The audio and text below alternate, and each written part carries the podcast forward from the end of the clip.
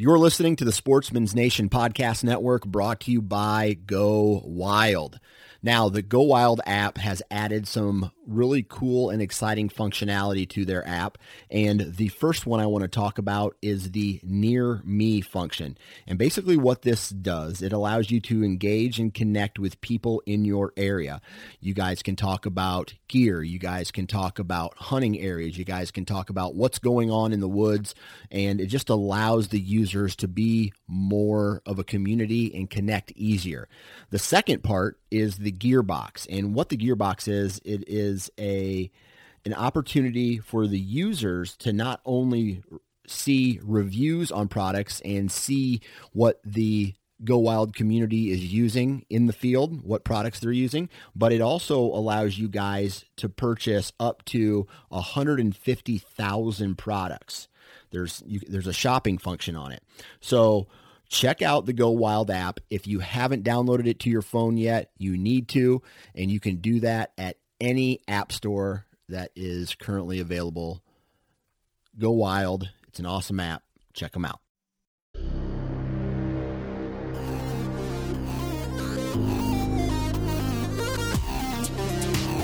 Welcome to the Transition Wild podcast brought to you by Expedition Archery. I'm your host, Adam Parr, and you're listening to episode number 69, where I talk with Cliff Gray of Flat Tops Wilderness Guides on Western hunt preparation. Hello, hello. How's it going, everyone? Thanks again for tuning into the Transition Wild podcast, the number one source for Western big game hunting. Hope you guys are doing well. I am again chomping at the bit because by the time this podcast episode airs, I should know if I've drawn my high country mule deer tag or not. So I'm anxiously awaiting the draw results. It's uh, the 29th of May as I'm talking right now. So only a few more days until those results are in. Fingers crossed I'll get that tag. If if if that does come to fruition, I I'm I'm ready. I'm I cannot wait to get in there and start doing some scouting, doing some some preparation, starting to learn the lay of the land, the areas, and uh, just overall high mountain preparation. Man, this will be a little bit different than what I've been used to elk hunting. I've spent some time in the subalpine, you know, above tree line stuff, but I I think it'll be a lot more of that for this hunt, uh, depending on some factors and depending on how everything shakes out. But I'm excited nonetheless. And and with with that, kind of rolling into what this episode's about, I got Cliff Gray of Flat Tops Wilderness Guides. If you guys have listened to this podcast long enough throughout the years, you'll know that Cliff is is a resident guest on here. If I if if this was uh, who you know the basically that what was that one show with Regis Philbin where it was like a it was like millionaire show or whatever. You had to answer all these questions, and at the end of the show, you had to use a lifeline.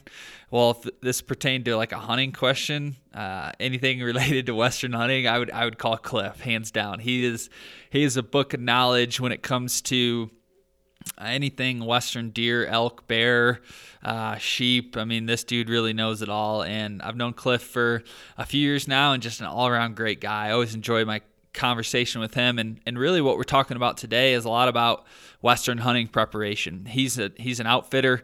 He guides in the flat tops wilderness for deer and elk. And and uh, so we talk about you know what you should be doing now in order to be prepared come this fall. Um, so we dive into a lot of gear physical prep scouting and and really what you should be concentrating now uh, and then we dive into some more of the outlook of what, what we think the 2020 season is going to entail.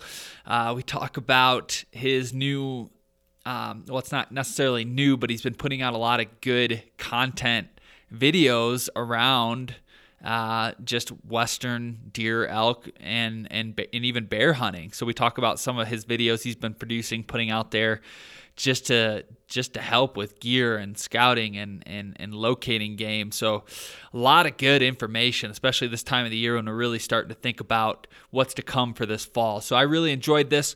Hope you guys do as well. Let's not wait any longer. Let's get Cliff on the line. Before we begin, today's episode is brought to you by Expedition Archery, manufacturer of the world's finest archery experience. Expedition bows combine aerospace level quality, innovative designs, and a fluid feel serious hunters demand. Test drive one today at your nearest archery retailer and view their full lineup at expeditionarchery.com. Why settle for status quo when opportunity and adventure awaits? Make your next hunt an expedition. All right, on the line with us now, returning guest Cliff Gray with Flat Tops Wilderness Guides. How you doing today, Cliff? Good. Thanks for having me, Adam. Yeah, you're you're welcome, man. I don't I don't know what number uh, episode or how many times you've been on the podcast, but you're definitely a, a resident podcast guest on the Transition Wild podcast. I, am loving it. yeah, man. I'm uh, I'm honored. What uh, what are you guys on in terms of uh, episode now? Man, I think this will actually be, I think like 70, you know, over the last couple oh, years. Nice. So this is pretty getting up there. You know, I don't do as, as much as like a Joe Rogan, you know, or some of the other guys that produce, you know, three or four a week. I, I do one or tw- two a month. So I mean, relatively yeah. low pace, but it's it's still fun. It's a good it's a good number for me. Any more uh, would be probably a little too much. Any less would be not enough. So this is a good mix. Yeah, no, I hear you. cool. Yeah, man. Well, uh, well, welcome back. I'm excited to catch up to you. I, I always enjoy having you on just for your knowledge and and you know hunting experience, but we always get into good conversation about you know maybe some some outlooks, some you know strategy, some uh, policy. You know, it's just it's just always good conversation. So I really appreciate it. Yeah, sure, man. I'm sure. I'm sure we'll do it again. hopefully, hopefully the listeners can, can bear with us and, and take it. yeah. But uh, yeah, no, I hear you, man. So what? So how has the whole quarantine thing treated treated you? Have you survived the the so-called zombie apocalypse all right? Have you slowed down a little bit? What's life been like for Cliff Gray? Yeah, you know, it, it's funny, man. It's uh, um, it, you know, it hasn't outside of like I find that if I if I uh, distance myself from the news, you know, I, it hasn't it hasn't changed. It hasn't changed my life all that much. Um, you know, it's actually funny, man. I, I would say that, and I, I'm not, I don't want to put it in the window of this being like a positive thing, but some of the some of the ways it's changed, like uh, the last couple couple months for me, have, have actually been positive, at least for me as an individual. Just like spending more time with my kids. Yeah. You know, um, that that that whole that whole thing is uh it's almost forced some of that. So it's kind of opened my eyes to how important all that stuff is. Um and then to be honest, man, like I don't know, like I run into people every once in a while uh that are like, you know, they're bored during this whole whole thing. I mean now, you know, now at least in the in the adult Eagle Valley, like thing people are starting to get back to work a little bit. There's like a little normalcy. But when I hear people that they're like, I'm bored, I'm like, How are you bored, man? I've just been it's just like a this has like been the golden opportunity to just catch up on shit. You know yeah. what I mean? Like I I need uh I need like six months of quarantine to actually get my just my administrative life uh, in order and and get some shit done that's just been you know been been sidelined for for years. You know, so so I think that's all that's all uh, a positive to come out of it. I mean, you know, business wise and you know the economy and all that. I think we're yet to see what's gonna what's gonna come down the pipe. I mean, the hunting business obviously bookings and stuff slowed way down for a couple months, but lately, man, it's it's picked it's picked up. It's kind of back to back to normal, if not like a little catch up, you know. So yeah. actually, all all this morning I was getting calls and and that sort of thing. So I I don't know, you know, I, I think you know all that stuff's probably above my pay grade but if it's you know if it's going to stay normal for the next six months you know i mean just economy wise I, I i don't know shit about the actual virus and the science of that but the economy and all that. Like I don't know. I don't know if it's going to stay stay just normal and we'll dig our way out of it slow, or or if it'll it'll be shitty for a little bit. I don't I don't know. But yeah, it's all good other than that. Yeah, to be determined. Yeah, I I uh yeah, same. You know, been able to catch up on some stuff, spend more time with family, and then I also think a little bit about the what are going to be some of the uh, environmental uh, effects. You know, like for a while there, probably a lot of the, a decent chunk of the world probably wasn't driving as much. There wasn't as much manufacturing maybe going on. Uh, so you got to think maybe the world had a little chance to breathe, and maybe that'll be good for our ecosystem and and on Earth here as we know it. So I think about that side too, which I think is definitely a good thing for for our world. Oh. yeah, yeah, no, it's, it's funny too because there's like all these, all the. I mean, this is totally non hunting related discussion, but maybe people will find it interesting. From my perspective, like there's all these little things like working at home or things like that that I think culturally it's been real sticky for us to be in offices and, and that sort of thing. I think, you know, two you know, two months of forced working at home for people, I think a lot of people like they're just they're not gonna go back to the norm. Yeah. You know what I mean? I think it's like it like bumps the jump a little bit. You know what I mean? Hundred percent. Um and uh, I've got some buddies that work in Silicon Valley just that I know from a past life, and like several of them are like, you know what, we just we just cancel our leases. We're just gonna work from home. Yeah, makes total sense. Saving a lot of costs, and you know, uh, you yeah, know, not paying that office rent, or or at least you know being able to cut back quite a bit. I mean, it makes a lot of sense with the technology today, and you know, Zoom meetings and internet. I mean, you really, I mean, there's not unless you're in manufacturing like a warehouse thing whatever i mean there's a lot of jobs obviously you still have to you know be present for you can't get around that but yeah. you know for somebody that's sits in an office and just jumps on a computer i mean what's the difference you know yeah yeah and it just takes like I, you know i think sometimes it takes like a forced deal for people to like open their eyes about it, like you know what i can actually do this you know yeah. um so there's there there are like I think I think we're we're all up for some changes in in that regard that'll that'll come out of it. You know the the thing the I mean more related to uh, the outdoor stuff and the hunting and stuff.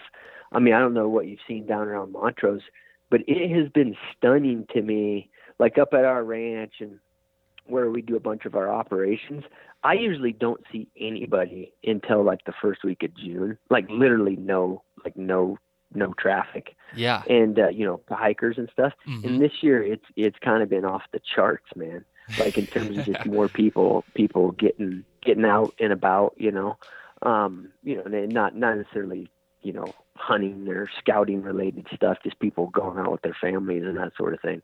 So there's been an uptick of that too. You know? Yeah, yeah, I've definitely seen seen more traffic on the public lands and people. Yeah, I think man, for a while there, I think people are just getting cabin fever and they're just ready to get some fresh air and and uh, yeah, get out of the house. Oh yeah, yeah, for sure. So but. what? Uh, how has the you know the whole coronavirus thing affected some of your spring hunting operations? I know, don't you do some stuff up in Canada with some spring bear and and and that sort of thing? Has has that kind of put a damper on that, or were you still going forward with some of those hunts? Yeah, so so um, I think a, a dampener would be would be an like a universal understatement for anything in Canada. so Canada basically, I mean, it got wiped out, right? So so no no hunts uh, occurred for spring bear hunts. Oh, um, really? Te- wow. You know, technically, I mean, technically, here in the next week and a half or something, you know, if if Canada just like uh, you know if they made a rapid change in policy or something, there might be a couple hunts that were booked for the first couple weeks of June, but you know 99.99% sure none of that will actually occur. So yeah, all that all that was was canceled. You know, a lot of it has to do with you know British Columbia in particular. The the politics there. I mean, here everything's pretty quickly. I mean, everybody's bitching about it and stuff about it being a slow, you know, people want to get back to work and it's slow opening or whatever. But I don't think it's even close to the same realm as Canada. I mean, from the guys that I work with there, I mean, I know a lot of guys like in the far north where they're, you know, they got stone sheep hunts coming up and and stuff like that, and they're all saying that those aren't going to happen. Really? You know what I mean? Like it's wow. Yeah, there's just, you know, because there's there's a couple things you have to deal with, right? You got to deal with the border you know, and that, if that's closed or what limitations, blah blah blah. But you know, you also have to deal with the the compliance with these quarantine uh, rules, right? If you you know when they when they are open, so like if you're flying into, you know, you know somewhere far northern BC or something, technically, you know, they're probably gonna, you know, make it a law that you've got to be quarantined for 14 days or 10 days or something. So that's not, you know, that's you're not you can't Doesn't hunt. set up well for a hunt. you know, Yeah. You're right, right. So, so I think, I mean, that in the United, you know, what all I can do is depend on the guys that I interact with up there. But I would say that, you know, they particularly all the early sheep hunts and stuff. That's going to be, going to be probably a no, no go. You know, so, you know, the fortunate thing I will say is like, I've seen the best of guys up there in terms of all the guys I work with. Like we've tried to, to roll over like everybody's hunts and make make make it all work. You know what I mean? Which I think uh, it, which is a massive. I mean the the economics of doing that is is painful for a lot of you Oh, know yeah. a lot of uh, op- operators. So, but people have been good about it. You know, I think they're they're holding holding up. But uh, you know, it's been a big big hit for guys. You know, we here like you know that's that's a that's a small part of my business, so it's not you know it's not you know hitting me like intensely so, but it's all about timing, right? Like you know our fall our fall if this thing were to come out two months before our fall, it's hard to fathom like what how you would operate. You know what I mean? Yeah. and uh and and I don't know, you know, maybe that'll be a reality. Like maybe maybe uh, the virus will peak back up, and there'll be limitations and stuff like that. You know, not not necessarily just for outfitting in Colorado, but you know, public guys, do-it-yourself guys, or whatever. I you know, I don't. It's kind of an unknown, you know.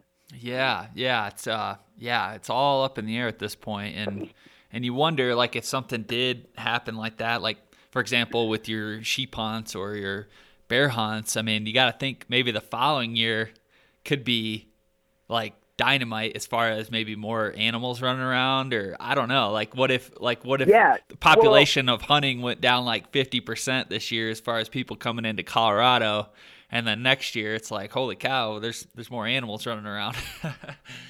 Yeah, and I think so. I I think what you're talking about is probably even if something doesn't peak back up in the fall, and, and let's just say that life returns to whatever whatever the new normal is. Yo. Um, let's assume that's the case. I I think that I think you're still going to see. I think your volume is going to go down in terms of pressure.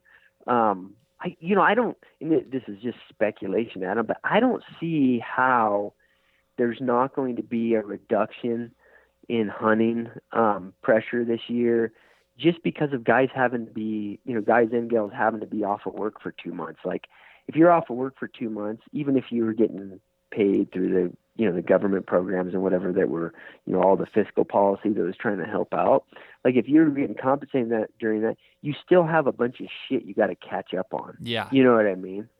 So how is it that you know? I just think there's going to be less people that can take the two weeks off to go to Colorado and go hunting or Yeah. or, or whatever. So I think there's going to be a little reduction there. Uh, who knows how much? Um, and we can get into you know more more of that. But I think like to your point, yeah, we'll probably see it a little bit in Colorado.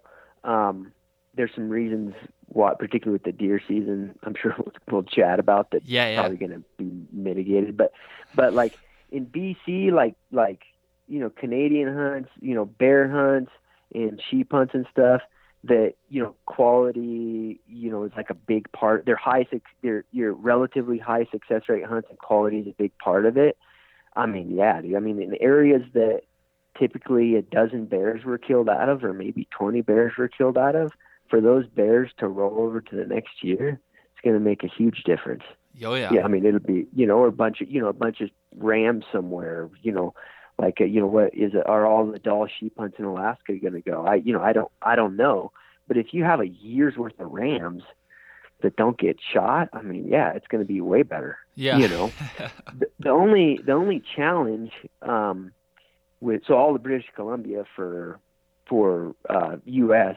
Uh, folks, you have you obviously have to go guided, right? So um, the only challenge is is that uh, with all this rolling of contracts and, and hunters over to the next year, yeah, it's going to be great hunting, but there's there's there's almost no access to hunts already. You, you know what I'm saying? Because all the hunts have been rolled over. ah, to the yeah. next next year. So so I think the hunting will be phenomenal in a lot of ways, depending on species and area and and all of that. I mean, the areas that are less, you know, lower, you know, lower success rate, you know, uh, more just like opportunity type of quality. I, you know, I don't know how much, you know, it, you know, it may not, you may not see like a huge observed difference, Yeah. but the other stuff you, you will. It's just a matter of trying to get access to those hunts. You know, I mean, a guy with, you know, a guy with, you know, uh, you know, actus to, you know, who's for whatever reason doing okay right now, and and this is not having a major impact on their pocketbook. It's probably not a bad time to like try to get on it. you know Yeah. what I mean? Yeah. Yeah, for sure. I know. It's just uh, kind of a crazy time in general. We'll we'll see what the future holds, but you know, life will go on Yeah. and, and we'll we'll get back to normal at some point.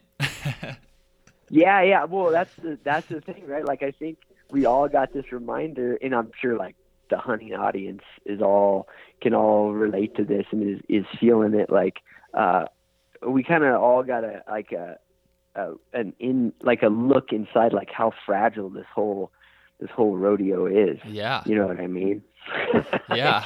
It's pretty. Yeah, and how pretty man. codependent, Like, you know, codependent Oh, and yeah. every how everything is so interconnected and it's just just amazing when when one thing like this happens. Obviously, it's a big thing, but like, you know, it affects everything. It's just wild. Yeah, oh yeah, yeah. Like I, I mean, I don't know, like uh, within your circle of friends or whatever, but I had, I had several people ask me, you know, who would, who, are never big hunters or, you know, uh, firearms guys or anything, like ask me, like, yeah, you know, I, you know, I, I might want to like think about learning how to hunt a little bit, you know, and it's kind of, it's kind of, I, I, I think it, it, it's funny. It's funny. Well, to me, it's a little bit funny because in the, you know, this apocalyptic scenario, if you know something like this was Yeah. five times more deadly or whatever, like you know, the human population would wipe out the wild game population in like two weeks. Oh yeah. You know, Yeah. but but but anyway, it's just one of those one of those things I laugh a I, little bit. I know. Yeah, know. I've I've seen the same thing. I've I've had more people reaching out to me about hunting and interested in it, and uh, I got my cousin who's never bow hunted before. Got him set up with his first bow, and you know, so he's getting into that. So, yeah, it's it's cool. Awesome. It- you know, maybe there'll be a spur. You know, help help uh, with a little bit with the hunting industry, getting getting that going. Even though maybe the economic impacts will be down, but we might recruit a little, a few more hunters. Maybe, maybe it'll increase the numbers a little bit. get, yeah, get a new new segment, kind of interesting and stuff would Yeah. be cool. Yeah, yeah, for sure. Well, speaking and you know hunting in general, man, it's already you know by the time this episode comes out, it'll be early June. Um, we're here May 29th right now. I mean, we're only we're only just a few short months away from the from archery season kicking off here in Colorado. I can't can't believe it. It's gonna it's gonna come by and you know go by so quick and. I always feel like I'm behind the ball game when it comes to, you know, being prepared uh, here. I just we're already we're already so close. Um, I'm feeling the pressure. Oh yeah, that's funny that you you you you still feel it even though you've gone through several know, years yeah. of, kind of kind Yeah. of the the preparation thing, you know. Yeah, yeah. Well, it's just I don't know. Like I never feel like it's even though I shoot my bow, you know, almost every day, and you know, uh, I'll start kicking in more of the physical exercise here soon. But I mean, I just ne- always feel like it's it's never enough. Like ah, I could do more. I should be doing more, and and uh, but it is what it is. You know. Uh, did you did you end up putting in for any tags yourself for the draw? Yeah, so I mean, I put in for the normal, you know, the all the cheap goat, moose species and all that in a bunch of states, and didn't draw. And then I and then uh, I I put in for a couple tags here that we should find out in the next like week, Yeah, right? For yeah. Colorado, Yep. you know, they, they've kind of changed the dates around a little bit, but but we'll see. I mean, it's always. I mean, my personal hunting, you know, is, is fairly is fairly limited, Limited, as you, yeah. you can imagine between between guiding and stuff. But but uh yeah, so I don't know. We, I mean, like as a family, I had a good run at it last year. My wife had a sheep tag and and stuff like that. So uh so I don't know. We, you know, hopefully hopefully we didn't blow all our luck last year. yeah, well, I can imagine with with you running the full service guiding and all that operation logistically, I mean, to, to fit in your own hunts, it's got to be really tough and, and, and very limited, like you said, as far as getting something on paper and actually going after it. It's it's got to be really tough. yeah, well, you just try to work like, and you know, I think I think other you know other people too have like overlapping. You know, they can't they can't do things during the during the normal like September, October, you know, early November time frame if you look, there's other hunts. You know what I mean? There's other there's other hunts outside of that, and that's what I try to try to focus on. You know. Yeah. Um. So For just sure. so I don't have the the pressure that's overlapping with a bunch of a bunch of business. You know. Yeah. Yeah. Hundred percent. That's kind of how I do it. Yeah, yeah. Well, one of the things I wanted to talk to you about today is just kind of more, you know, given that we are, uh, what are we, June, July, August, you know, three, at least three full months till people start archery hunting and, you know, four months or so until, till the rifle seasons kick off, at least here in Colorado. Uh, I kind of wanted to talk about just preparation, you know, I mean, you being a, a mountain guide and, and, and being in the business for years. I mean, you've, you've probably seen everybody come through from the you know people just flat out unprepared to you know people that have their shit together. Um, but i kind of just wanted to you know pick your brain on like you know for for someone coming out for an archery or a rifle hunt who's maybe more of a beginner hasn't quite done it before what you know what what should we be doing now you know to start preparing for a hunt? Whether it be guided whether it be diy whether it be you know, elk or deer, just general mountain hunting? Should we be, you know, talk to us a little bit about gear and physical prep and some things we should start be thinking about, you know, uh, by now? Sure. So what I would say is it, it's always, and I deal with, you know, you know, hundred plus hunters a year that are all kind of going through the same, same thing, like how, how to prepare. And so the first thing I would say is that it's very variable on like where you're going to get your, the most bang for your buck, let's say for each individual, right? Yeah. Like the way I kind of think about it is, and, and I'll, I'll I'll hit on a couple of gear things that I think are important to talk about early. But as a uh, the generalizations that I would make is that most people have gear on the top of their list because it's about you know it's about clicking your finger on Amazon and Kuiu's website to buy stuff, and, Yeah. and that's the easiest way to solve problems, right, in people's mind. So gear's on the top of people's list, and it should probably be closer to the bottom. Okay, in terms of preparation, I'm not saying that it doesn't. It, you shouldn't emphasize some things, but I think that it's overemphasized. It's low on the totem pole. You- yeah yeah for most for most people that's not it's not a it's not a barrier to entry on this thing right? And then i'd say that outside of that probably you know so you've got fitness and then you know some little little like uh specific parts of that depending on what type of hunt you're going on. And all this stuff applies i think for do it yourself guys or guys going on, on mountain hunts. Um you know they're the preparation's pretty similar. Like my my guided and, and drop camp hunts, the guys are going to prepare the same or very similar to if they're um, you know if they're do it yourself guys going into wilderness areas or whatever. There's similar stuff, but you've got the the physical part of it, and then you've got um, the gear gear I already mentioned. And and what I would say is that the and then the other thing is just like learning, you know, try to learn some skill sets, scouting the area, stuff like that, right?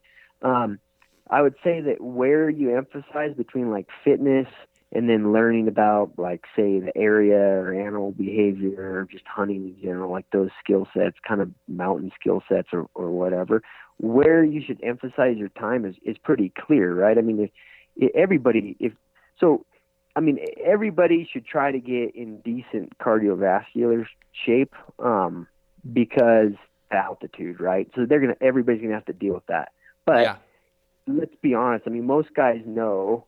I mean, if you're if you're you're let's just say you're from Ohio or something where the elevation's low, yeah, you need to focus on your cardio. But some guys know. You know if you're fat, you know if you're out of shape, or you know if you're in good shape, right? Yeah. So, you know, it's that's not like it's not a surprise to people. So if you're out of shape, if you're out of shape, then where you're going to maximize preparation for these type of hunts is is physical is your your physical fitness and stuff, right? It's probably more important for a guy who's physically out of shape than the other stuff like learning about the area and stuff like that. If you come out here and you're immediately dealing with altitude sickness, you're immediately dealing with the fact you can't get around like you'd like to. It doesn't matter how well you know the area. It doesn't matter, you know, uh, you know what you know about the elk or whatever. Like that's a key component of it. But if you're in decent shape, don't don't keep spending three hours a day working out right? Yeah. Take some of that time instead and work on work on the other stuff.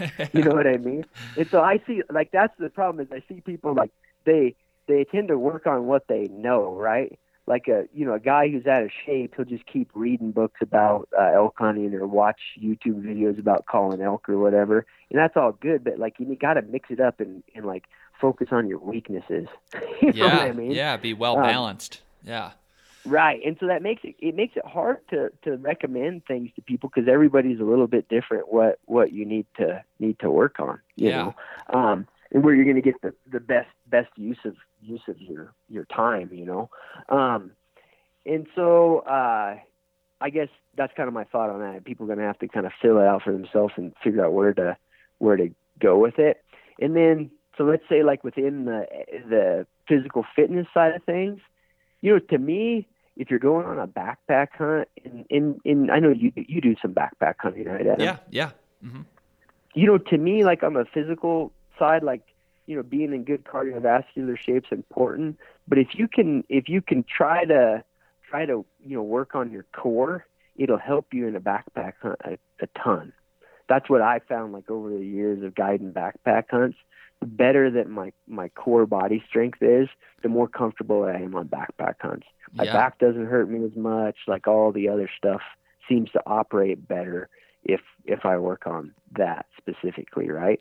If you're not going on a backpack hunt and you're not going to be carrying a bunch of weight all the time, you probably should emphasize just your cardio, cardiovascular shape because everybody's going to have trouble with that, as I mentioned, because of the altitude and everything else. I shouldn't say trouble with it, but it's gonna it's gonna be like a, a hit. You know what I mean? Oh yeah. if you're not if you're not from altitude.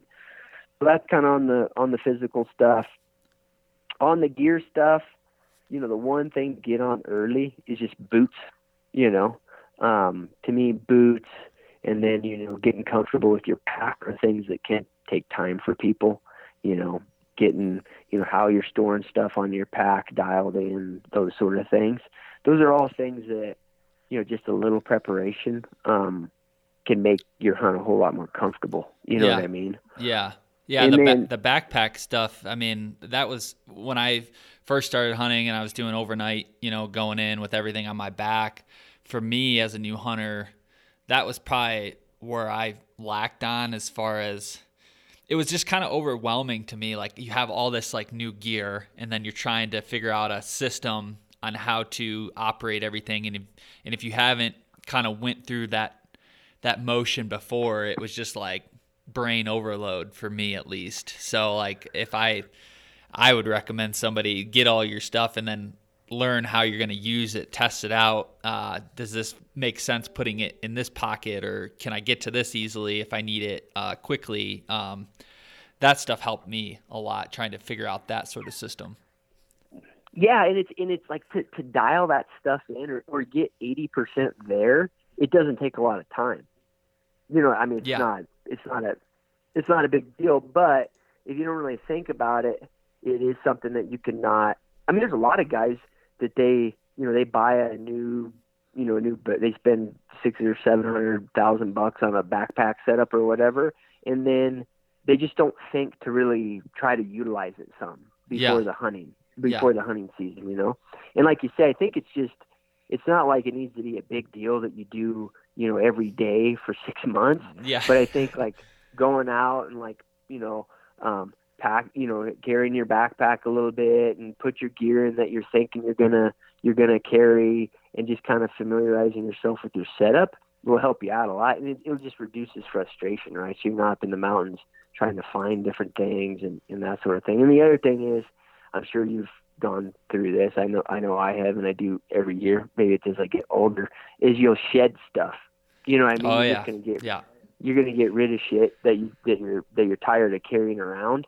And so if you can if you can do a little bit of that before your hunt, that's it's you might as well. You know, it's progress. Oh yeah, yeah, hundred percent. Yeah, you get caught up in a lot of the little gadgety stuff that's just kind of unnecessary. I, you know, for the most part, I just, I just run like as small as possible pack. You know, I used to, I used to run, you know, really unless I'm going in on like a multi-day thing. But uh, for most of the time, even if I'm just doing an overnight, I'll, I'll run my smallest pack possible. I just, I just found less is more, you know, uh, in a lot of ways there. So you can always walk back to the truck unless you're like crazy, crazy remote. But I mean, there's a lot of things we yeah. we kind of overthink and over prepare for. Well, I think, and I think a lot of it, man, it, it kind of hits on what I what I said originally. Is there's this infatuation with gear and yeah. buying stuff.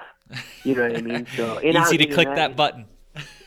yeah, and I'm and it's not like I'm not guilty of it over the years for sure, but it's like, yeah, it's just easy to click the button, so you end up with stuff and then generally you're just going to end up with a bunch of stuff that you don't you're you're probably not going to use you know yeah. what i mean and so so those are all things you might as well just just go through the the pain in the butt of that beforehand you know and so i think that's an important thing you might as well get on early and then uh you mentioned you know some scouting and then you know and, and now and i don't I don't fault it, but a lot of our scouting is just done on a computer with Google Earth and those yeah. sort of things.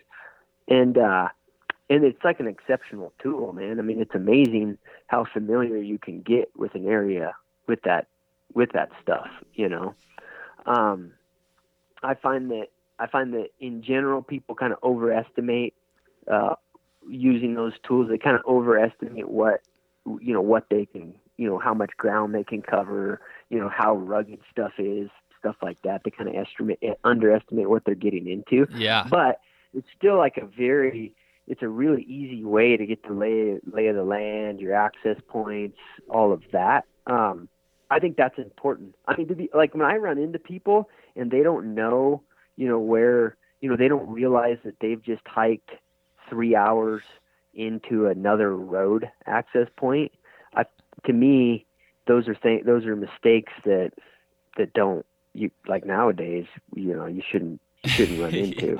You know what I mean? Yeah. Um, so those are all things you you can you can get you know put on the satellite imagery on all these these tools and it's amazing what you can what you can do. I mean, I like onX and Google Earth is pretty incredible. So those are all kind of the preparation things that I think I think matter. Um, I don't do we kind of miss anything you're you're openly chat about on that? No, no, I think it makes a lot of sense. I mean, it really just comes down to who you are individually, and you know, and and really comes back to the physicality side of things because all, and unless you can walk the mountain and and and get after it, uh, you know, everything else is just kind of uh, you know, small potatoes. If your if your health and your physical shape is gone, I mean, it doesn't matter how well you can shoot your bow or you know how far you can shoot your rifle. It doesn't matter if you've got the ultra down, you know, latest vest from KUIU. It doesn't matter if you've you know scouted on onX Maps for two months straight it's all kind of irrelevant. Right. So if you know, focusing back on that health and fitness and, and making sure you're prepared that way is your base, and and if you are underprepared, focus on that more. And if you're not, if you're you know pretty pretty good shape, then hone in on some of the other things that that you need to get prepared on. So uh, no, that's good stuff. Yeah. Yeah, no, I think that's all. I mean, probably the only other one, man, is that uh, it, it, it, the you know the physical fitness stuff always always makes me think of it. Is there are guys that you they're not in the greatest shape, but they they they power through just because they're so mentally tough. You know what I mean? Yeah. So I don't. But that's like it's it's hard for it's hard for me to recommend like some way to get more mentally tough. you know, I I don't know. You know what I mean? Maybe that's a that's a lifelong process we're all we're all going through. Like you know, buy buy David Goggins' book or something like that. Yeah. And, and uh, you know, and and uh, get in that mindset. I mean, you know, and, and maybe it's just a, a thought process for some somebody to think about. You know, all these mountain hunts and particularly the over the counter wilderness elk stuff, which I think is probably going to be, you know, like hit your audience a lot just because of the availability of it. Yeah. it's just realizing that they're just not. It's just not easy, man. Yeah, yeah. Like it, it doesn't. When it's good, when the hunting's good, it's not easy. oh yeah, yeah, hundred percent. Yeah, and I think on a, on a, when we talked last, I think last fall, uh, you know, you mentioned a couple of guys that you have come out every year, and and they consistently just get it done, and and those are the guys that I think are probably the most mentally tough. You know, they stay like you said, they they get up early. You know, they're there in the spots. They're hiking two hours before light. You know, and they hunt all day, and then they stay till dark, and then they come back. I mean, that's that's mental toughness to do that day after day, and um, you know, I think that's just learned or you know comes to you through years of experience, and that's something that I think we all got to work on, or we all will be working on as we as we hunt more. So that's yeah, that's no, I cool. agree. It, I think the I think the the one the one uh, I guess caveat's probably not the best word for it, but it, it, it I guess it's kind of related concept that I always think about, and that's that guys, you know, like a uh, um, a guy can feel like I'm gonna like I'm gonna I'm gonna be super mentally tough about it. I'm gonna go all out. And then how that how it plays out is they they burn they they burn it up real hard for like three days. You know what i mean? Mm-hmm. and it's it's they make it into a, a sprint. And it's like they you know they are. They're covering a lot of ground. They're dragging back. They're heavy pack around all over the place. And that i mean it yeah you are tough if you're capable of that. But really where where it plays out is when you can when you can do it for you know you're let's say you're you you gauge how much you know how much country you're traveling through every year but you're just meticulous and you're more like like there's it's a it's a it's an endurance race not a sprint you yeah. know what i mean if you yeah. can if you can do if you can do 8 days of traveling you know half as much but just keeping at it that's where results start kind of popping up you know yeah yeah for sure. Yeah, I, I think I think, uh, and that's like everybody. Everybody has that. I think when they when they first get into the mountain hunting thing, is you want to. There's a little tendency to blow it out. You know what I mean? Mm-hmm. And so that's the only that's the only only thing on that that I would just just caution people about a little bit. You know, is it is about being mentally tough for the for kind of the long haul. You know. Yeah, yeah, for sure. Yeah, and then on the other hand, like I had a gentleman from Wisconsin last year come down um, to the cabins down here and and hunt with us. He, uh, I mean, gosh, he was probably pushing 80. You know, definitely not in the best health, but he killed a six by seven bull just by you know being patient and and you know doing more of a still hunt. He didn't go that far at all, but you yeah. know, he was the guy that killed something in camp. So it's also kind of funny too. Like, I mean, there's multiple ways to get it done, but you know, I guess from that perspective, it's like know your limitations, right? So like if you know you come out and you're probably not the most prepared, and you know you could still get it done, it's going to be different. But I just think it's funny that you know there's some guys that don't really have to go that far or they hunt smart and just are more patient and they can still make it happen too. yeah, yeah. Sure. And they, but they but they just they kind of you know if they if they do that consistently like year to year, they tend to just be meticulous about it and they and they use all their hunting time. You know what I mean? They're yeah. They're mentally tough in that in that respect, right? Like they're going to be yeah, like it, the spot they sit, you know, where they've seen, you know, where there's fresh sign where elk are crossing, you know, that spot they sit, they're going to be there before before shooting light every yeah. every time. Yeah. You know what I mean? Like, and so that to me, that's a mental toughness thing, man. Like, yeah. it's hard to do that. Like, I, you know, talking about it's so easy, but on the third day of sleeping in a you know in a cold wall tent, you know what I mean, and it's not it doesn't get above 15 degrees during the day. Like on the third day when you wake up, it takes some mental toughness to be like I gotta go get to my spot. You know what I mean, and and be there. So I think that's all it's all the same same concept too. You know. Yeah. Um. You know, and of course there's just there's just dudes that get lucky too. You know what I mean? But, oh yeah. But you know, but in order to maximize it, you got to be like you got to be in the game. And it sounds like when I say it, Adam, it sounds so dumb. You know what I mean? Like, yeah, no, no shit. But but it's just like the biggest variable, man. Oh it yeah, it is. You know. yeah, And uh I mean the epitome of it is the local guys, right? Like the local guys that are, you know, tried and true bow hunters, you know, and everybody everybody thinks are, you know, just amazing. They are and they and they learn areas and they learn game really well, but they hunt a lot. oh yeah, They hunt like weeks and weeks. You know what I mean? Like there's a lot of local guys that will hunt three weeks of September, four weeks, uh, you know, every day of archery season are pretty damn close to it. And it, you know, they they they still only kill. You know, they they some of them don't kill every year. You know, and you know, and some of them do. But part of it is just the time. oh yeah, yeah, yeah, for sure. A lot of lot of variables there. Have you uh, have you ever had somebody or a group in that you brought up to one of your wilderness camps that was like, uh uh you know, after the first day, get me out of here. Have you ever had that scenario? well, you usually, I mean, usually if it's after the first day, uh, we'll have like a little chit chat about just like just powering through a little bit Yeah. longer. you know what I mean? So I, I, I would say that that's that's that's pretty pretty rare. You Pretty know? rare, yeah. Um, but I have a lot of guys that get like the you know the third day blues. You know what I mean? And and uh, again, man, it, it's it, we're talking about it in the abstract, right? Like you're not there, but you, I mean, you've been there, Adam, so you know what I'm talking about, and a lot of listeners will be too.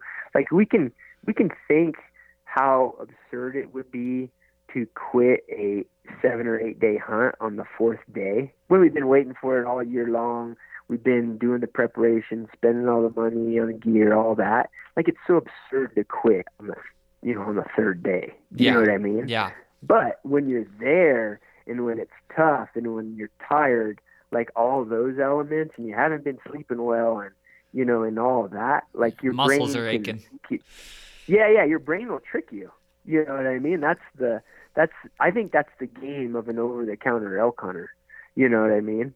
Um, is don't let your don't let your brain you know convince you to puss out. yeah, yeah.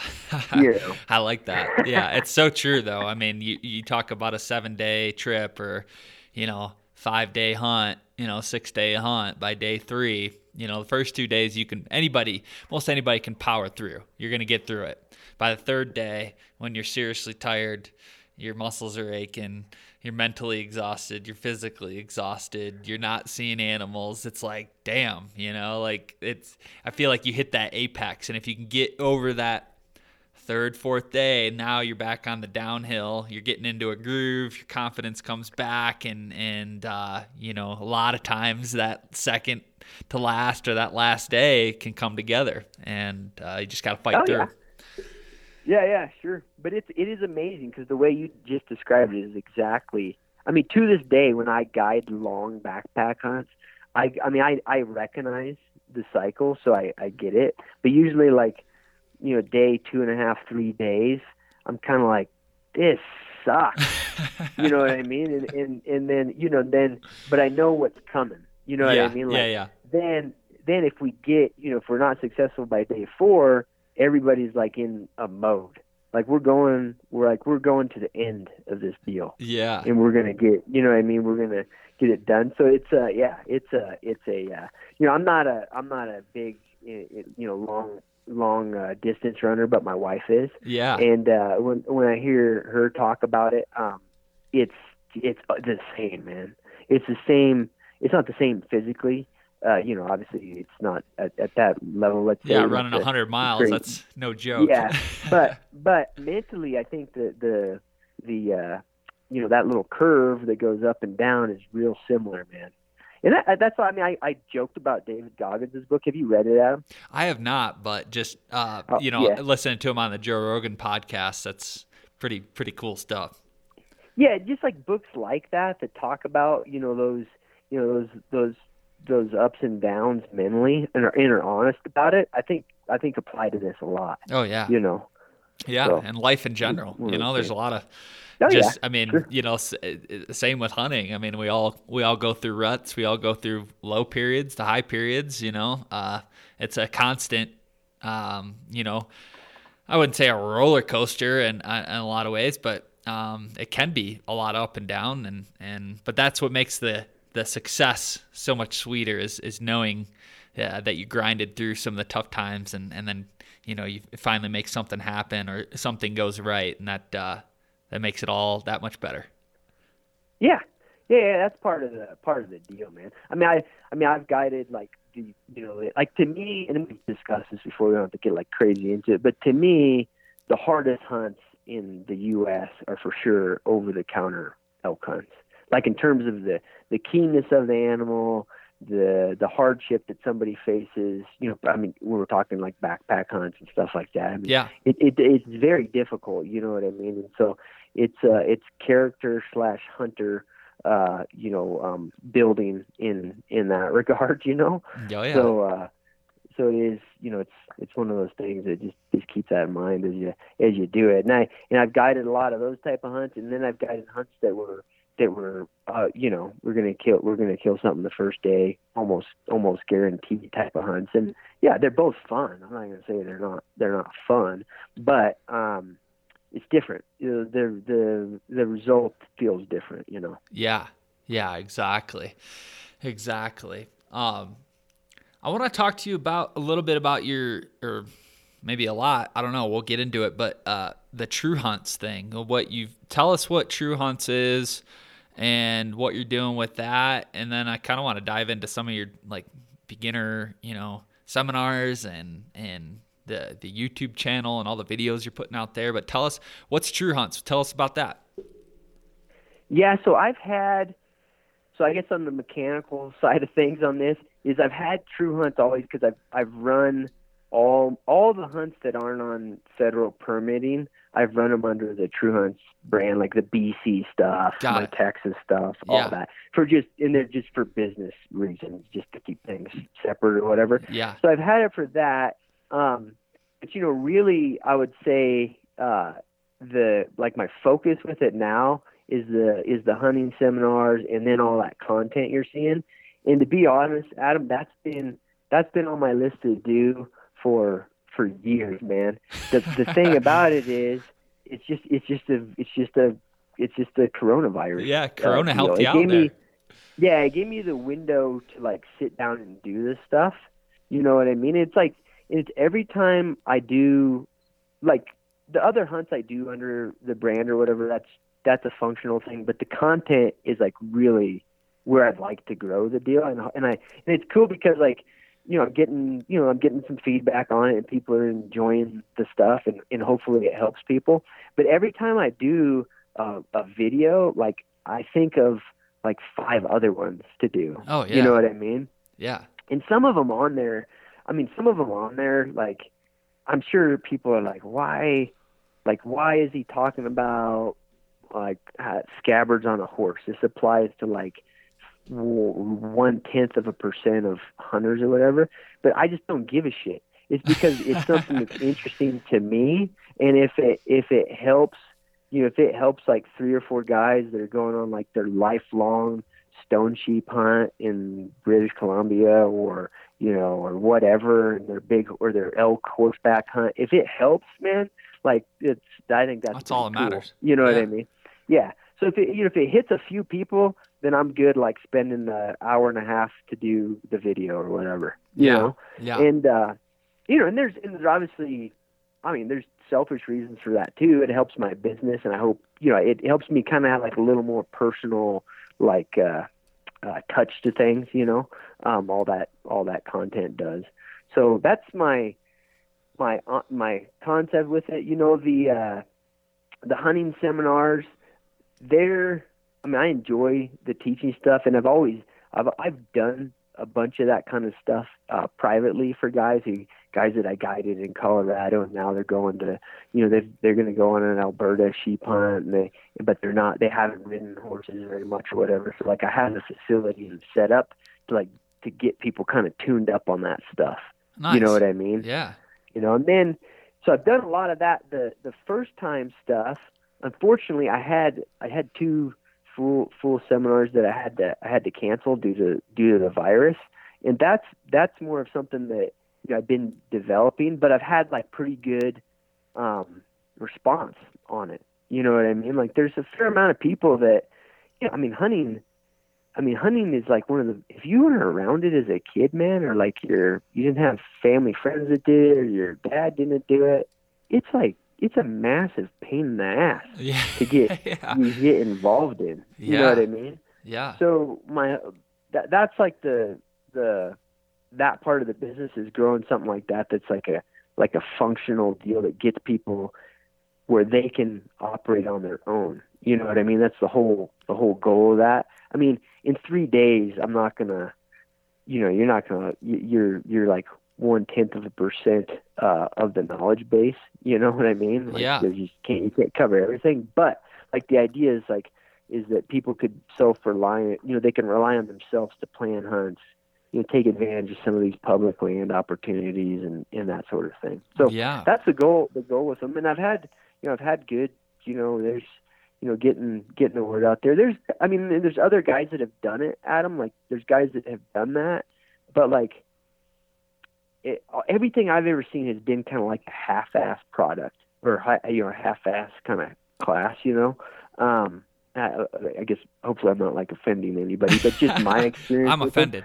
You know, yeah yeah you know but like it, it's not like it's been yeah, know, no, I hear, uh, I hear you 100%. you know, but um Well, I feel And, like I uh, feel like it's it's the beginner stuff, but it's also like what what you're doing. It gets into like the actual nitty gritty, very uh, applicable, you know, real world stuff. It's not like just high level, you know, like a lot of like what like I think what you're talking about, what I've seen as well. It's just kind of like introductory high level stuff where you're this if you're serious about mountain hunting, you're going to learn the basics, but you're also going to get into a lot of the, you know, nitty gritty details and useful stuff that you'll Oh, yeah, need yeah. long term. Sure. Yeah, and that uh in that that's I mean I still learn things every every day, man. I mean, you know, everybody does. It's like a it's like a it's a it's a journey. You know what you know what I'm who I'm envious of uh on mountain hunts when I think about like the knowledge base is I always think about like the Utes or something. Oh, like, man. Every day. Dude, imagine imagine like a 15 if, imagine if you could go back in time and you could talk to a 15 year old Ute. He would be so much more knowledgeable than any Oh my uh, god. Instagram Yeah. famous hunter. You know, like like by a thousand fold in the like you know like a like uh, an adult life like mine. That's you know most of my you know big chunk of my working life I've, I've been a guide. Like still like a 13, 14 year old Ute is going to have like 10x the knowledge, Oh man. right? Yeah. and so it's like to think i mean this thing is like you're like going into a uh you know the deep end of the pool you know you're not even close even if your your whole life is you know so i try to like some of those things that and it's weird i mean may, maybe maybe there's like a little ego in it or whatever i like some of the videos that i put out um I, ho- first i hope i don't like i mean i'm sure some of them are long-winded and the people a lot of people just can't get through them but some of the stuff, man, I just don't know why it's not discussed. You know what I mean? Like little little things. There's weird things in the industry, man. Like, like it, everybody wants to talk about gear, which I get. We already talked about that, and I talk about gear in a bunch of videos too. And everybody wants to talk about elk calling, right? Okay, and then everybody, you know, those like those sort of things, and it's like 95% of the content is that. Yeah. Yeah. I You know. know, and I hear you. and uh, and I'm not, you know, it's just a function of like obviously people enjoy consuming that type of content, or people wouldn't make it. You know, it's a it's a market based thing. It's just interesting. You know what I mean? So um, I hope that like some of the the videos that I put out, I hope that they're they're exploring like a new little chunk of the whole the whole deal. You know? Yeah, yeah. No, well, I watched the one uh, you put out the other day. Um, it was about like what do deer and elk, you know, eat, and you know, like for watching the stuff. I'm I'm planning a uh, high country archery mule deer hunt. I should draw a tag for it this this year. Hopefully, fingers crossed. But you know, listening to Sure. that and, and watching you describe, you know, the plants and the foliage and what to look for and what not to look for and where to find it, like like that's just stuff that's just not talked about and you do it in a way that's almost like long form almost podcast format. Like we're talking, it's like more of a discussion and, and, and long form conversation. It's just you talking, but it's like you're really diving into the details, and that's that's what I really like about it. Um, so stuff like that, I think is great. People are gonna dig that. Yeah, yeah, and I think I think some people. I mean, some people it works for. I think some people, you know, the the attention span deal is just it is not not gonna they're not gonna like it or whatever. And that that's fine, man. But I I uh, no like I I mean I'm a nerd Adam. You know what I mean? like, and I, you know, like I got my little plant books and all that, and but it does help. Like it help. I mean, per, I mean, some species more so than others.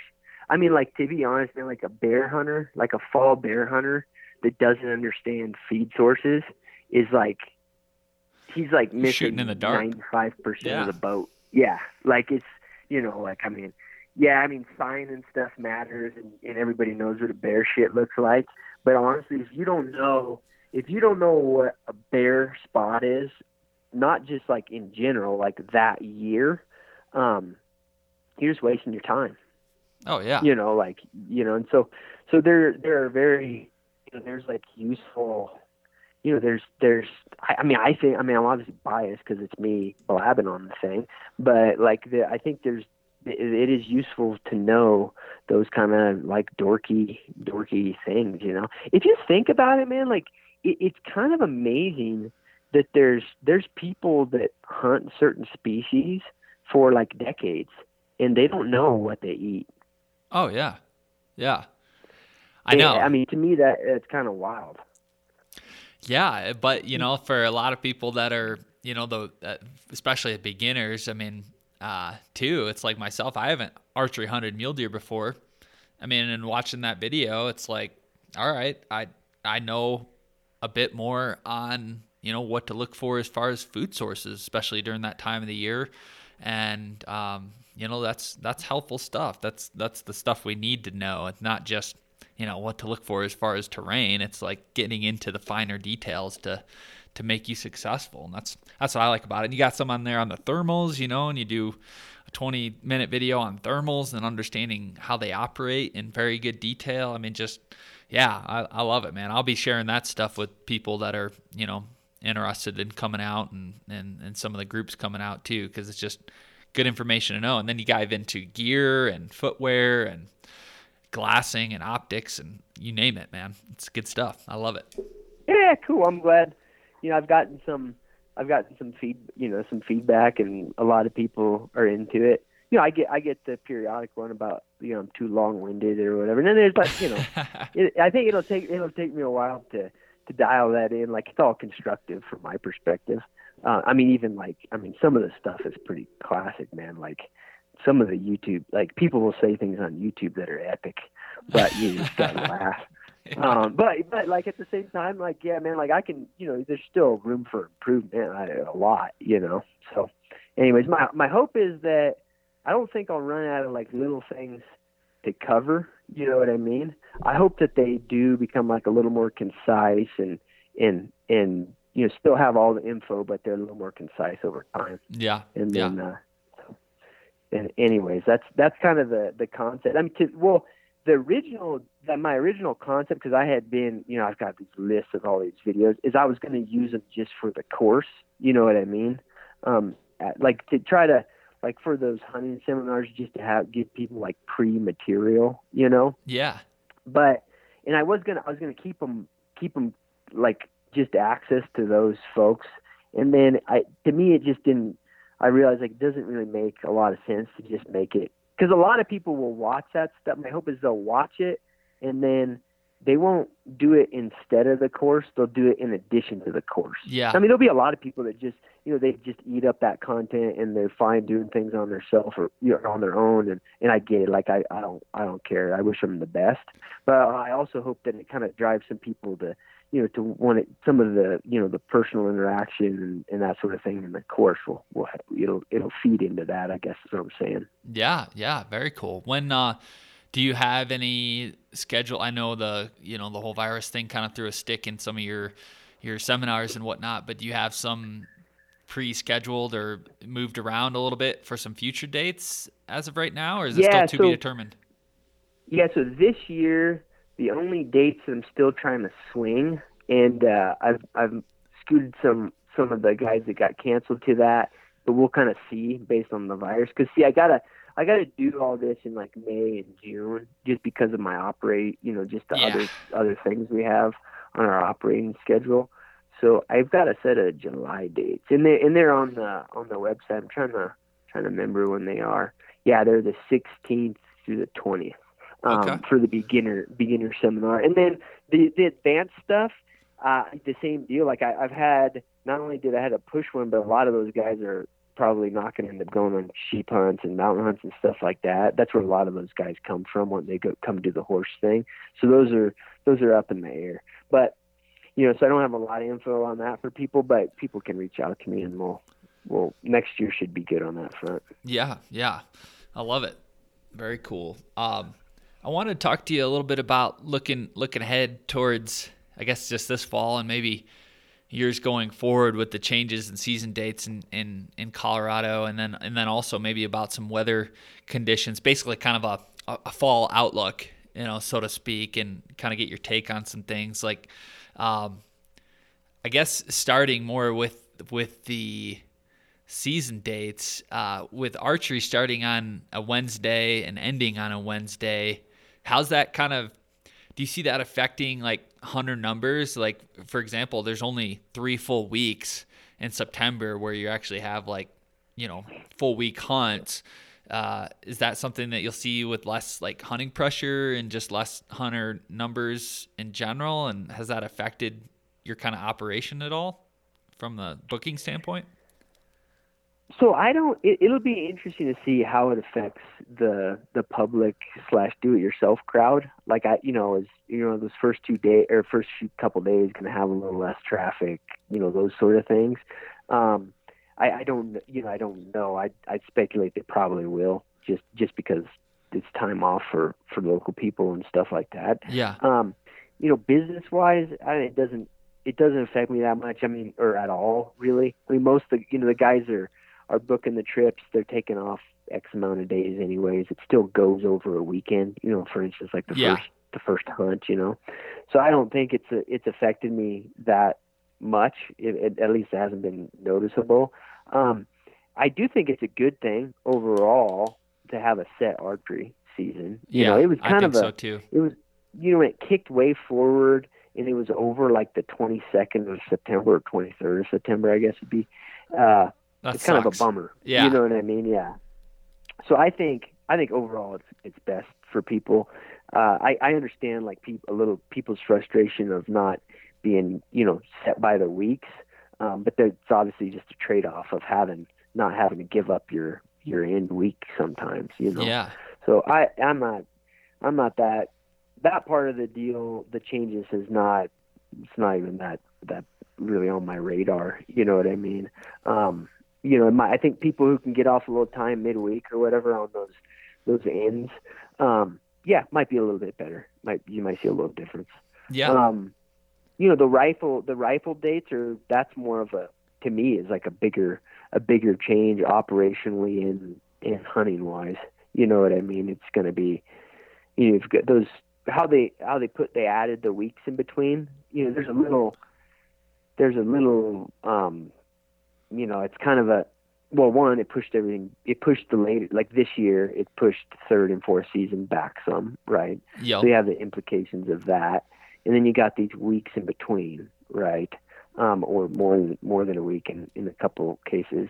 Um, how that affects things, I don't I don't know. Like I, I, the fish and game, I know one of the concepts was that it was going to maybe hopefully help a little bit of this like refuging type of thing where the elk were going to private and not coming off. You know what I mean? And then Ah, so now you've yeah. got those gaps, and then maybe you'll get a little bit better dispersion. Uh, I mean, it's speculative, but I don't, I don't really know that there's that much of that. I don't know that that much of that's going to occur. yeah. To me, like, one, you know, like, eh, you know, five days off, or they're going to trickle back, you know, six miles back up into the wilderness. I, I kind of doubt it, but, but who, who knows? It, one thing it does do is it, you know, those are windows of opportunity for for weather to occur. You know what I mean? Yeah. When they're outside, when they're out, you know, windows of weather opportunities that are outside of your hunting. Because like one of the fallacies of it, I'm sure you've you've run into this during rifle seasons is like everybody knows that snow accumulation and weather and cold weather matters. Partic- I mean, for both mule deer and elk, maybe Yeah. elk even more so. But um, it's not it's not that great to get it during the hunt. You know what I mean? Like to get to be snowed in two days during your five day hunt. Yeah, it might. You know, it's it's better than nothing, but it's not ideal. Yeah. What's ideal is it for it to happen before and during the gaps. You know yeah. what I mean? Yeah, So- makes sense.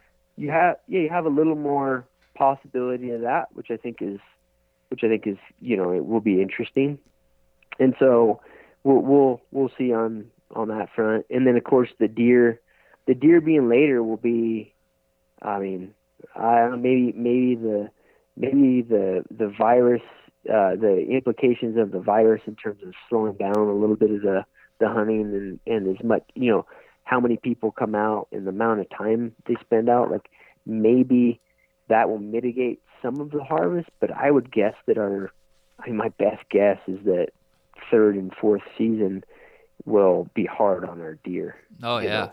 Um, so that's you know that's that's my thought on on that. It's going to be interesting, you know, like to see like third season.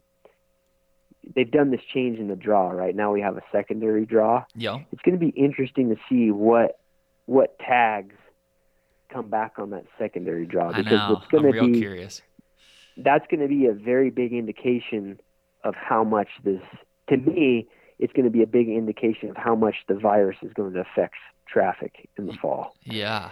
you Yeah. know what i mean Hundred so you know if a, if a bunch of tags that otherwise wouldn't come back on are on come back on then it's a good sign that not we're going to have a big slowdown you know what i mean Yeah. but I, you know, we'll we'll we'll see. It'll be it'll be interesting to see see how that goes. But yeah, I mean, the I think I think we talked about it, Adam. I, it might have been I might have discussed it with Jay Scott on his podcast. But the but the deal on the deer, particularly for these mountain units with those dates pushed back, it's not necessarily that the dates were pushed back that's going to have such an impact because you know we have fluctuating you know dates of the hunt we always have had that. yeah. Yeah. Um, but now we got now we have it more. Full run. Huh? Um, yeah, exactly. So you know the the the difference is not the dates. That doesn't disturb me that much. I mean, I like guiding guys during mule deer rut. I mean, big deer dumb. You know what I mean? Like uh, who's gonna who's gonna get playing, right? Yeah. But the problem is, is that they've pushed it and they didn't change quotas.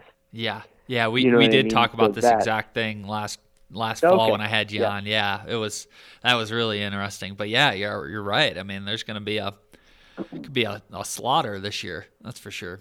Yeah, yeah, and you know, I mean, there could be, you know, I could be totally wrong because other variables could occur. The hunting conditions could be shitty, like who knows. But if you just do the math, like rough it, and like on average conditions, like a lot of areas, you're talking like one, you know, one unit's probably going to see during third season. You know, the yeah, they're large units, but you might see an extra 60, 70 bucks come out of an area Oh yeah, that's probably going to be pretty common, you know, and that's that's a lot of deer. You know, that's a lot of like, you know, the deer that are particularly older deer. They're so susceptible. You know what I mean? During Yeah. that during that those third and fourth seasons. So that that could be like a game changer for Colorado. You know, I mean we I mean that's I don't know. You know what I mean? But we could look like a lot of these other states in terms of the deer being just pounded out, you know. Yeah. So Be we'll- we'll- interesting. we will see. Yeah, yeah. I'm curious. Uh, I definitely want to circle back with you after the season to see, you know, what the kind of outcome, you know, directly, you know, affected and and and what it looked like for you in particular, because um, you know you've you've been at it for a long time. You you've seen a lot of seasons come and go, and with these changes, obviously that's going to be a, you know, a big fork in the road to see which way it lands. So I'll look forward to talking to you on that too. Yeah, and it's I mean, you know, it's it's probably going to be good for a lot of people. You know. I mean, you know, just from the, you know, they're going to get in on some pro I mean, my guess is some pretty damn good hunting. Yeah, you oh, yeah. know? um, it's like yeah, like you know, it's uh, it's uh, you know, it was it was probably fun to to kill all those buffalo when we put the railroad track in. You know what I mean? Yeah. But uh, years down the line. The, yeah. Yeah, exactly. You know, so I don't know. It's one of those things. I don't. I some of it I don't understand, like why it wasn't why it wasn't like mitigated a little bit in, in quotas. But uh, you know, it's probably because that was the intention. You know, the intention is to reduce some of the some Chronic of the wasting. age class deer. Yeah. Yep. Yeah, that's Yep. kind of the the deal. So Yeah. Yeah. Yep. So that we'll we'll see on that, and then you know, other than that, I mean, we're we're so far out, like in terms of outlook, in terms of weather, and those sort of things. Like the mountains are way ahead of what they typically are this year. Like it's it's pretty astounding, you know. Like the snow's way melted off. You know, it's green where it's usually not already. You know, Yeah. all those Yeah. all those things. So Yeah, talk to us about that because like last summer we had a ton of precipitation. You know, pretty much right up right up until August. You know, I mean the whole summer, June and July were were pretty uh pretty good rainfall. Uh, this year, and, and plus we were coming off a winter that was.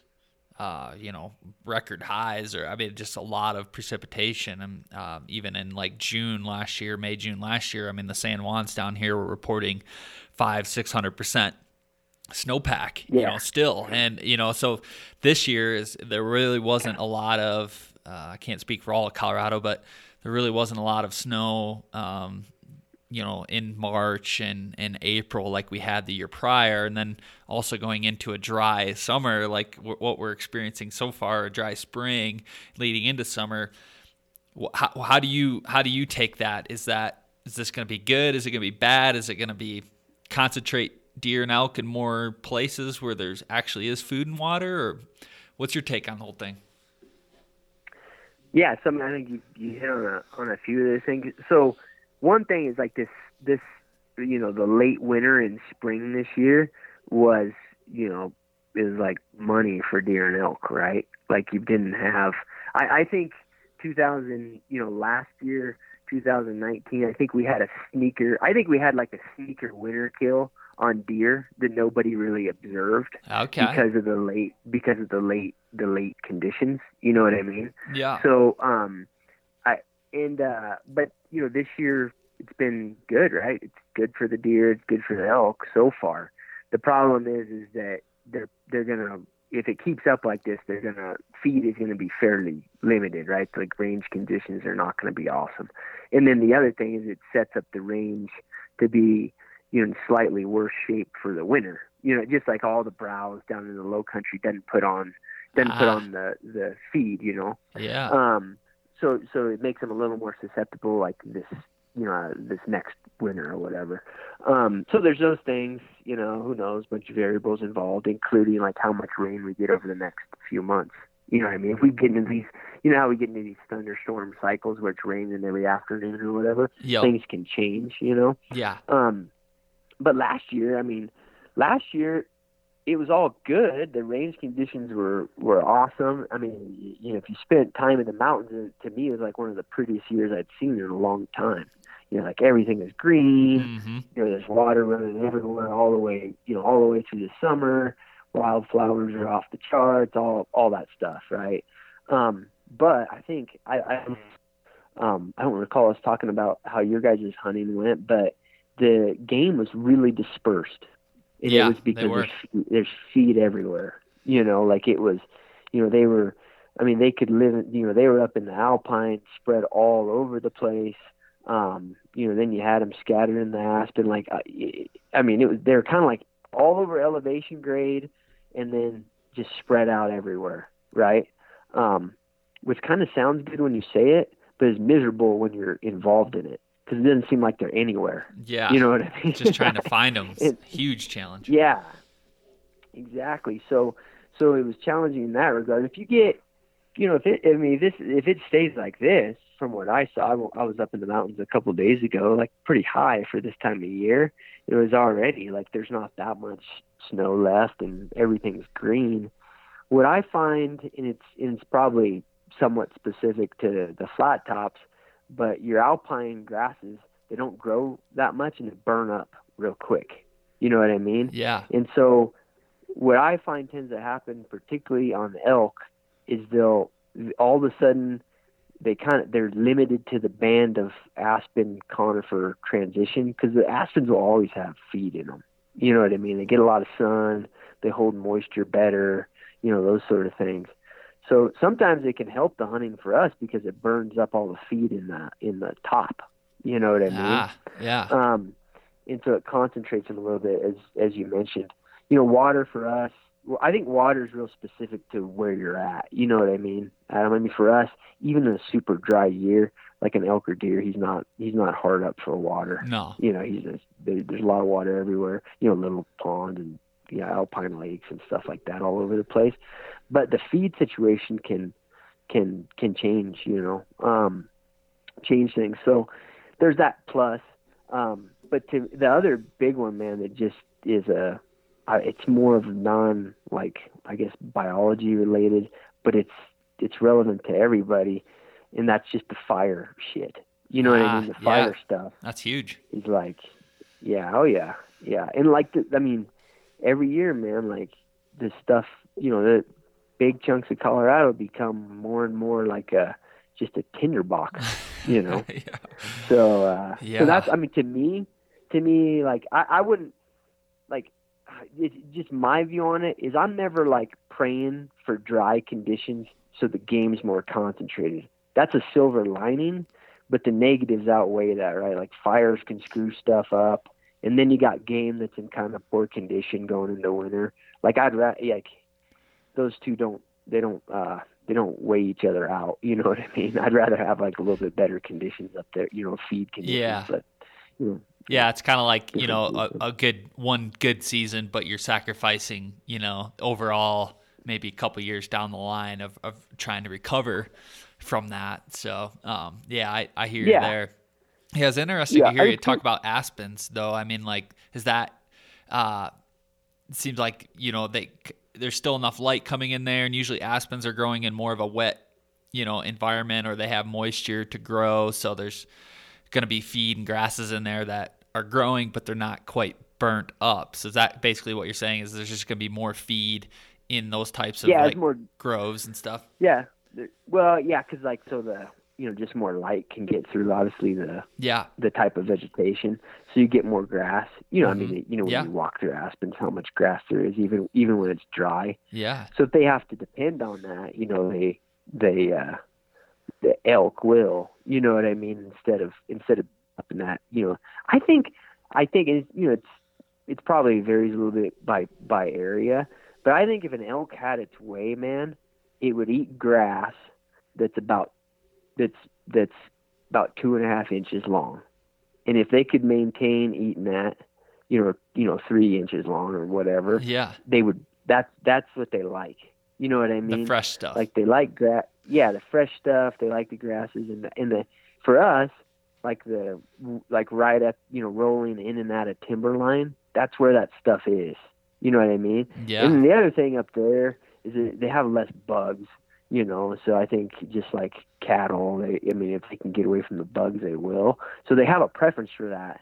But if the if the high country is real dry, there's just not enough. You know what I mean? So then they'll kick into the aspens, and you see the same thing with weather, man.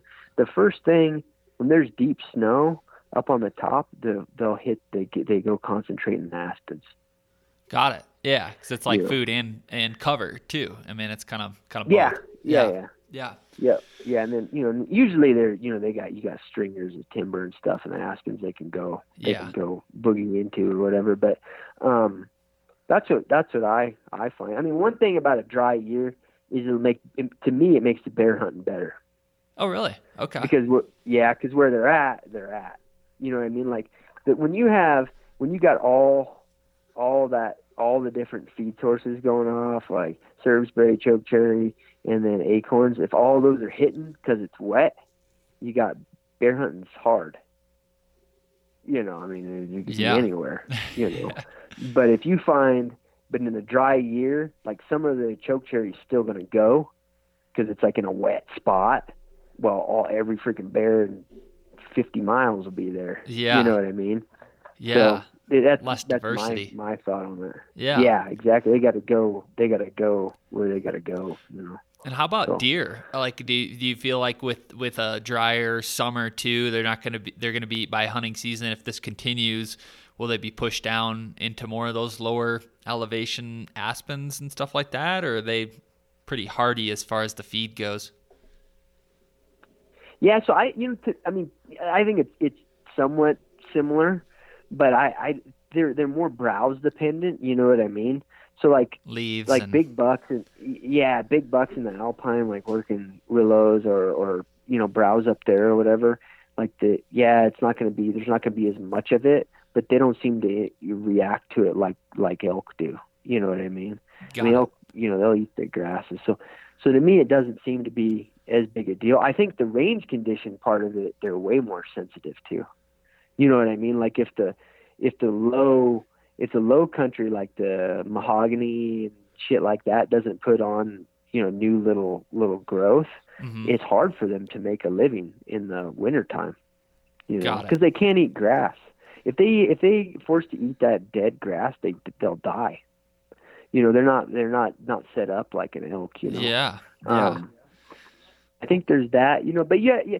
The, my you know what I find about my deer, my my perception of deer is it's it's biased to my location in a lot of ways, Adam, and that's in probably the the one video you're alluding to kind of hits on that is like our deer not like they're not like a lot of the deer in Colorado that go up there and really stick to that timberline stuff because our timberline is shitty habitat for deer. You know, we don't have the right type of willow and stuff like that. So like our deer kind of like stick in the aspen anyways. You oh, really? So okay. yeah, so my my perception might be I mean we have them up in the high country, but not like Gunnison and stuff like that. you go up in glassies. You know, there- there's a dozen velvet bucks. You know, In sitting out in the basin. Yeah. yeah. We we don't have that as much. You know, um, so my my perception on it is a little biased. Those guys over there might have a different. You know, I don't. Their high deer might be affected more by dry conditions, and I may just not have a good good feel for it. You know. Yeah, yeah. Where I'm going to be hunting, um, you know, I'm going to be doing a alpine hunt basically, or you know, above tree line, and I'm just wondering if it's going to be, you know, for that unit, it might make sense to also check out some of the lower stuff if it, if it does continue to be a dry year and that stuff does get burned up and there's less. You know, willows producing and, and, just less feed in general, less browse. Um, you know, I might want to look a little lower. Um, so we'll see. Yeah, yeah. Well, it's always yeah, it's always it's always worth turning over another stone. But I I, I would speculate you're probably it's probably not going to affect them quite as much. I bet they'll still be hanging in there Yeah, in their homes. yeah. You know. Well, very cool, very cool. Well, I'm ex- I'm excited. I, this uh, getting you know to talk about all this stuff as far as preparation and outlook and you know getting getting the bug here, getting the itch to to you know get season to come around. This has been has been great. I love talking about this stuff. Yeah, of course, man. And I uh, yeah, it's it's uh, it'll be here before you know it. It's kind of amazing. I know, I know. It's uh, coming by quick. And uh, before we jump off here, I just want to say thanks again, uh, Cliff, for um, for contributing to the article I put in uh, Bugle magazine. That turned out really good, and, and uh, a lot of people were digging that article. And I appreciate your your uh, you know input contribution to that article. Yeah. man. it was it was really cool. Yeah, of course, man. Glad you got it published in there. yeah, thank you, thank you. And uh, where can we go to find out more about Flat Tops Wilderness Guides and, and the True Hunts thing? Tell us about the websites. Yeah, so the Flat Tops Wilderness Guide, the best way is FT Guides, G U I D E S dot com, and then uh, True Hunts is just truehuntswritten dot com. And so those are your best bet. And I try to keep up, you know, up to date. We got we have Instagram and stuff for all the businesses, but I, a lot of it's concentrated on my personal one, which is Cliff G R Y. So C L I F F G R Y. Probably your best bet to kind of keep keep up to date on things, you know. Yeah, man. Yeah, I love following you on there, seeing all the stuff in the flat tops and badass photos of elk and country. It's just uh, you're a good follow, man. I I, I lo- enjoy seeing your posts. Good deal. well, cool, Cliff. Well, thanks again, and and uh, good luck this year, and we'll talk to you soon. All right. Yeah, you too, man. Thanks. All right, and there we have it. Another episode in the books. Thanks again to Cliff for coming on the show. If that doesn't get you motivated for this fall, I don't know what will. Because Cliff sees, you know, he's seen hundreds and hundreds of guys come through his operation over the years. And if he's saying, you know, this is what you should be focusing on, this is what you should be doing, and and really looking at yourself and and finding your weaknesses and what you need to improve on damn listen to the guy. This he's he knows what he's talking about. So don't let your hunt you know come up short. Don't let your physical limitations uh, set you back start now we have fortunate enough we have some time until september comes around till october till november till those you know rifle hunts kick in to really zone in. Make 2020, you know, it's been a crazy freaking year so far with the coronavirus and, and everything. But if you are planning on doing that hunt, make make this, you know, pull out all the stops. I, I, I urge you to uh, do that. There's too many times, and I'm guilty of this as well. You show up to the mountain just unprepared physically, and it sucks, man. It really does. So um, make sure you're getting those reps in, working on that cardio. Uh, and then, of course, you know, get your gear in line, start working on your mental toughness, start sitting on a bed of, uh, laying down on a bed of nails. You know, you don't need that mattress at night. Just, just sleep on a, you know, metal, raggedy, rusty nail bed, and you know that'll that'll help you out. That'll get you used to laying on the ground. I don't know, whatever you got to do. Uh, start preparing. It's it's uh, it's gonna come quick with that, uh, I appreciate you tuning in. Make sure to check out the Sportsman's Nation website. A uh, lot of cool content. There's some new podcasts popping up there. Lots of good stuff coming down the pipe for this fall and this summer. So make sure you go to transitionwild.com, subscribe, go to sportsmansnation.com, subscribe. You won't be disappointed. All right. Thanks again to our sponsors, to our partners. Expedition Archery, Skullbrew Coffee, and Outdoor Edge Knives. Thanks again, and we'll talk to you soon.